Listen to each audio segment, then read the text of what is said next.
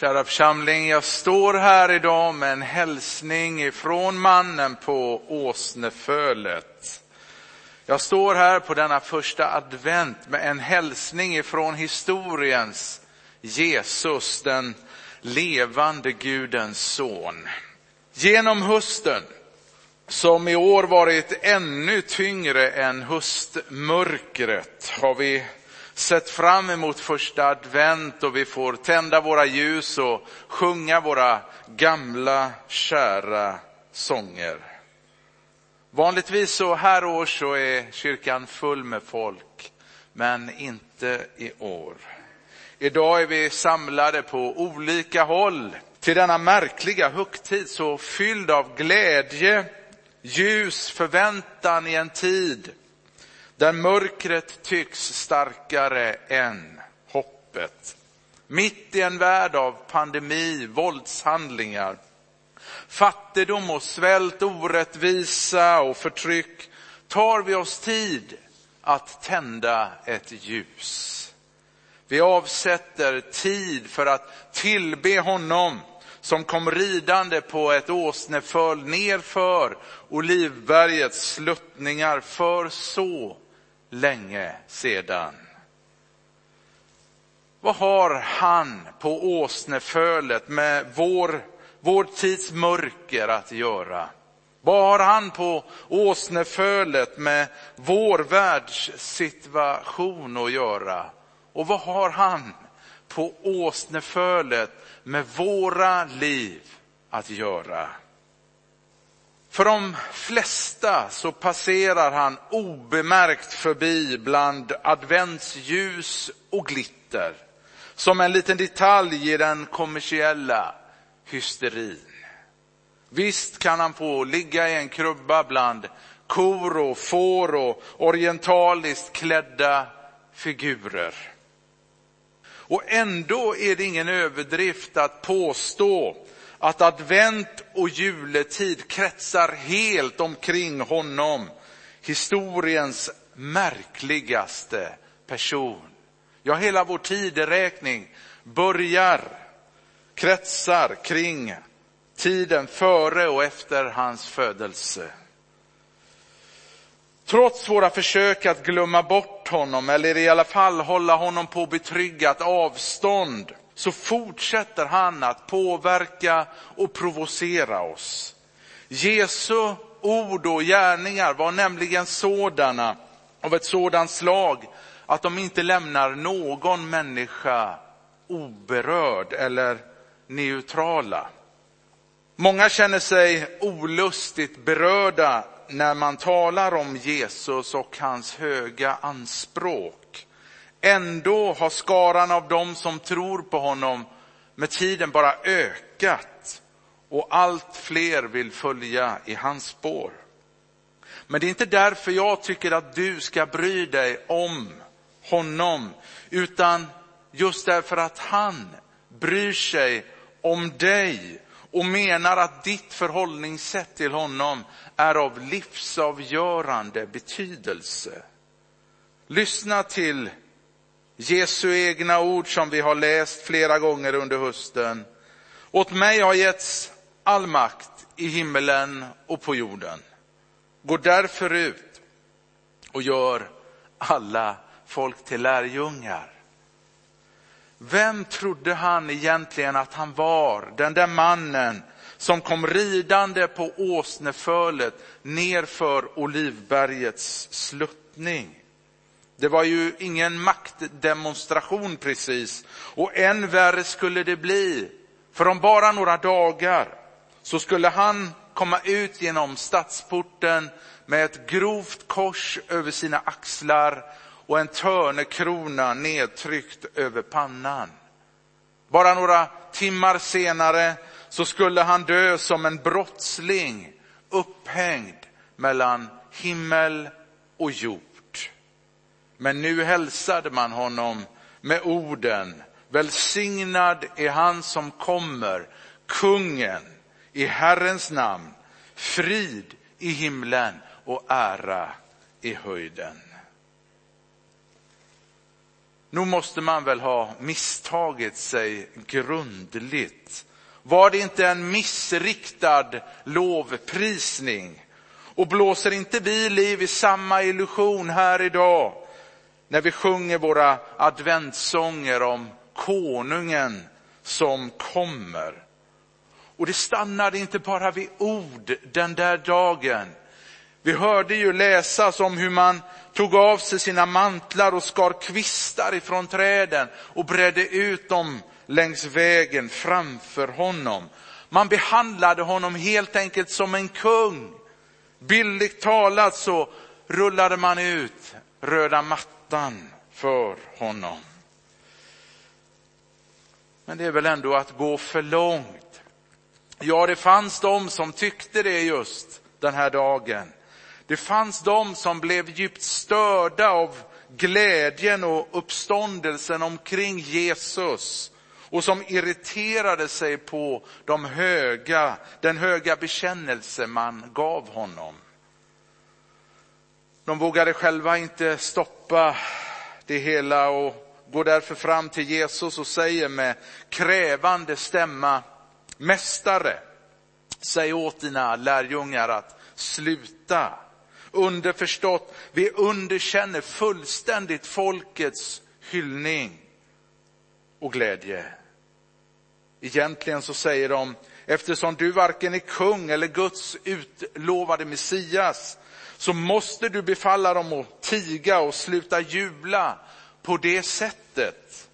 De behandlar ju dig som om du vore en kung. Var det passande att visa en sån glädje över Jesus?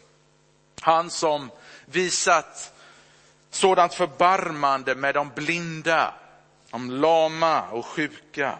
Han som hade rört vid de spetälska och lagt sina välsignande händer på barnen. Var det opassande att hylla honom som kung? Han som befriat Lazarus ifrån dödens bojor och gett en änka hennes enda son tillbaka i livet. Nej, folket tyckte inte det var opassande. I så fall är det lika opassande att sjunga om samme Jesus här idag. I så fall är hela vårt adventsfirande ett enda stort jippo, ett hyckleri som vi genast borde sluta med. Men vet du vad Jesus svarar fariseerna som krävde att han skulle tysta sina lärjungar? Han svarar: om de tiger, då kommer stenarna att ropa. Vad menar Jesus? Jo, han menar att lärjungarnas bekännelse var oövervinnelig och sann. Även om lärjungarnas hyllningsrop tystnade, så skulle stenarna fortsätta att ropa. För sanningen om Jesus kan inte tystas. Även om hela världen skulle förneka Gud, så skulle Gud ändå fortsätta att vara Gud om han är Gud. Vi skapar inte Gud med vår tro eller vår bekännelse. Vi får heller inte Gud att försvinna genom vår förnekelse. Jesus svar innebär ingenting annat i längden. Ingenting i längden kan kväva sanningen om honom. Han fortsätter att vara den han är, även om ingen skulle erkänna det. Även om du och jag skulle tiga, så skulle hela skapelsen ändå fortsätta att förkunna hans majestät, skönhet, trofasthet och ära. Tar jag inte i nu, frågar du. Är han verkligen så märkvärdig, mannen på Åsnefölet? Jag vet du vad Nya testamentet säger om honom. I begynnelsen var ordet, vilket syftar på Jesus. Och ordet var hos Gud, och ordet var Gud. Och ordet blev kött och bodde bland oss, och vi såg hans härlighet. Den härlighet som den enfödde har från Fadern, och han var full av nåd och sanning. Och Paulus skriver: han är den osynliga Gudens avbild, den förstfödde i hela skapelsen. Ty i honom skapades allt i himlen och på jorden, synligt och osynligt, troner och herravälder, härskar och makter. Allt är skapat genom honom och till honom. Inför de orden finns bara en rättmätig reaktion, och det är tillbedjan.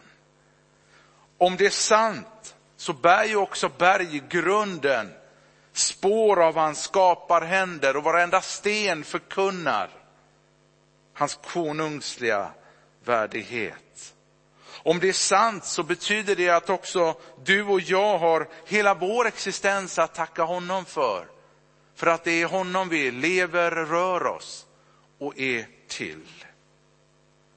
Är det då så konstigt att man jublade runt mannen på Åsnefölet, precis som profeten Sakaria hade förutsagt 500 år före Kristus?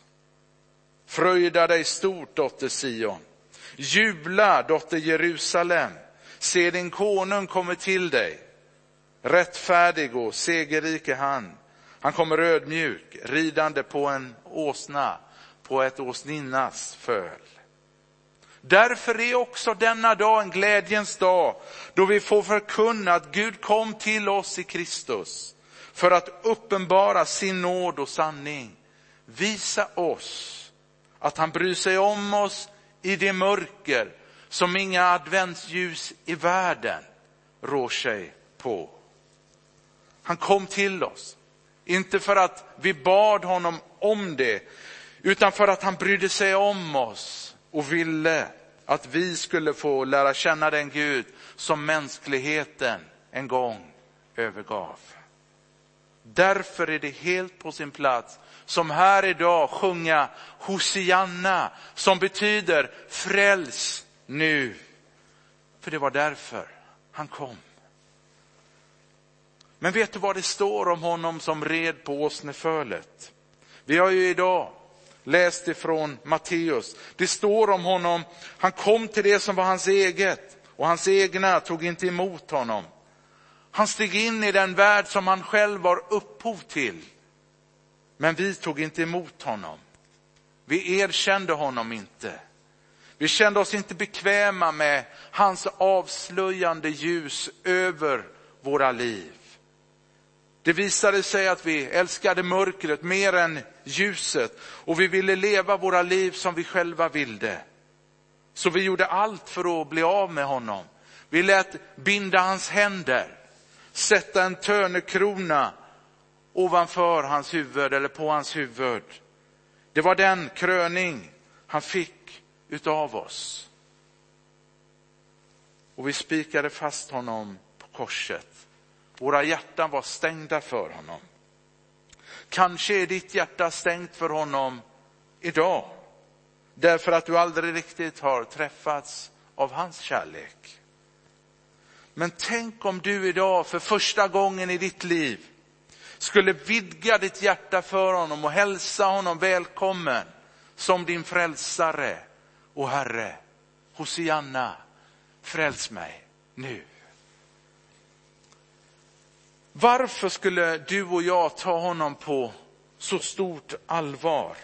Räcker det inte med att bara sjunga med i adventssångerna? Bryr han sig verkligen om hur vi förhåller oss till honom? Ja, han menade verkligen det. Följ med tillbaka till den slingrande vägen nedför Olivbergets sluttning.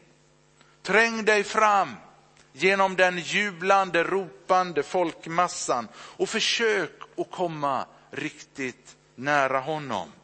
Det är då du kommer att upptäcka paradoxen i den här berättelsen.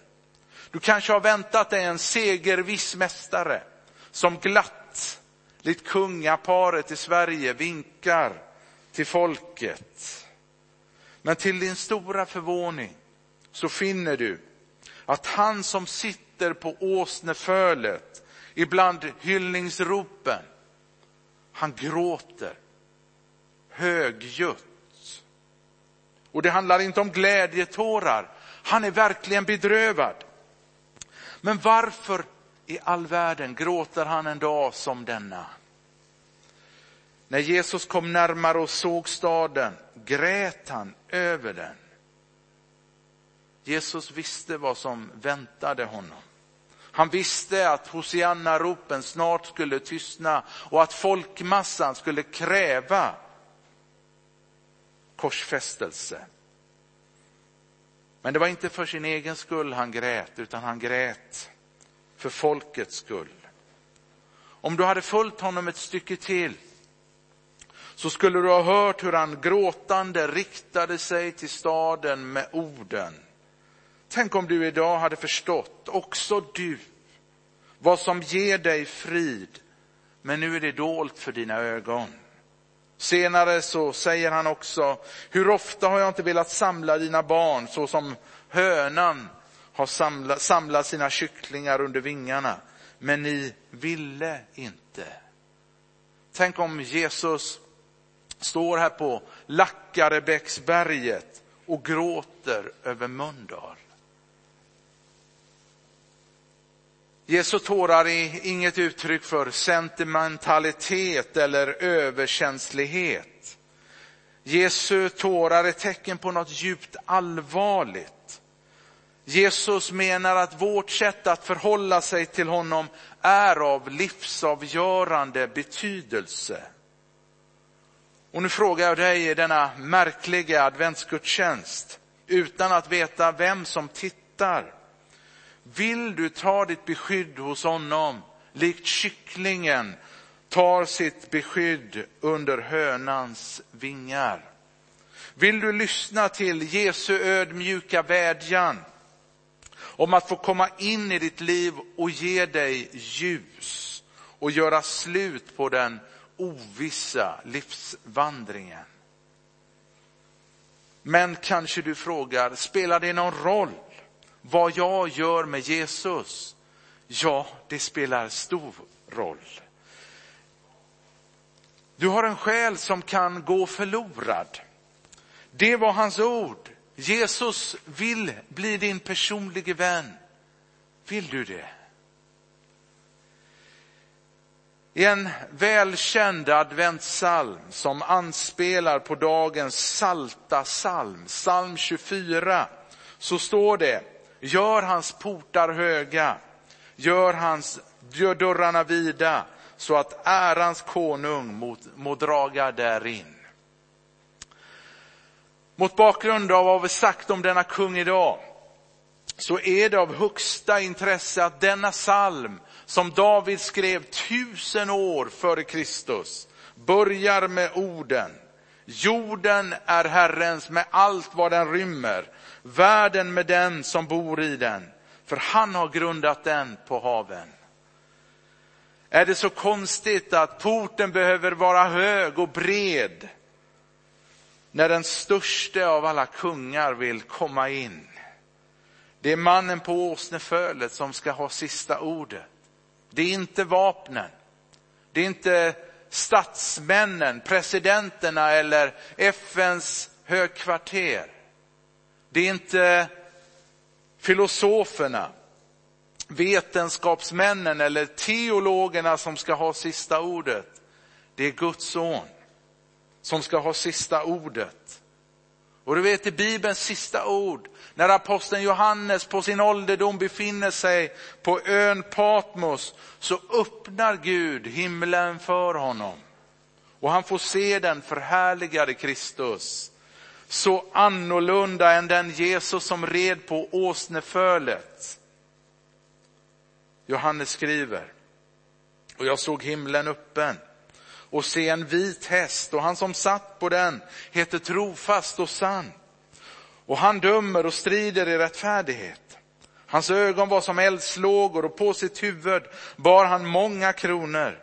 Han hade ett namn skrivet som ingen känner utom han själv, och han var klädd i en mantel som var doppad i blod, och hans namn är Guds ord. Det var han som blev lagd i krubban en gång. Det var han som arbetade med sina händer i Nasarets snickarverkstad. Det var han som talade till oss som ingen annan talat. Det var han som kom ridande på åsnefölet. Det var han som lät sig krönas av en krans av törne. Det var han som älskade oss in till döden på ett kors. Det var han som triumferade över dödens rike och lämnade graven för evigt tom. Det är han som har satt sig på majestätets högra sida i himlen och som nu åtnjuter den himmelska världens tillbedjan och lovprisning för det verk han har utfört. Historien igenom så har han stått med sina utsträckta händer och kallat på alla dem som ville gå sin egen väg, också på dig. Gör ditt hjärta så högt och brett, så öppet som du bara kan, så att ärans konung kan få tåga dit in. Han som är evigt värd mänsklighetens lovsång och tillbedjan, han är också värd din. Idag, här och nu. Låt oss be. Jesus, vi tackar dig för denna händelse som vi läser om i Matteus och Lukas, Markus och Johannes. Alla evangelierna skriver om den därför att den var så viktig. Varje gång som du liksom uppträder tillsammans med djur, för det var väldigt sällan. Det var i samband med din födelse. Det var i samband med att du red in på åsnan i Jerusalem. Och vi läser om det i Uppenbarelseboken. Det är i samband med din konungslighet. Vi förstår att du vill peka på någonting. Och idag vill du komma in i vars och ens hjärta, Herre, som ännu inte känner dig. Herre, vi ber idag om öppna hjärtan. Öppna hjärtan för kungars kung. Herre, vi ber idag om böjda knän för kungars kung. Herre, vi ber, Gud, om att vi idag får hålla dig högt, Herre. Att vi idag inte ska tystna. För om vi tystnar, Herre, ja, då kommer skapelsen att fortsätta och förkunna ditt majestät. Men Herre, vi vill vara med. Herre, vi vill med våra läppar, med våran tunga, med våra ord säga: kungars kung. Gud är konungen. Jesus är kungen. Vi välkomnar dig, Jesus. Vi ber för den här decembermånaden som kommer att vara väldigt annorlunda mot tidigare år, om att vi, Herre, har dig med i livet. För vi vet ju aldrig, Herre. Men Herre, har vi dig med i livet, då vet vi, Gud, att vi inte far vilse.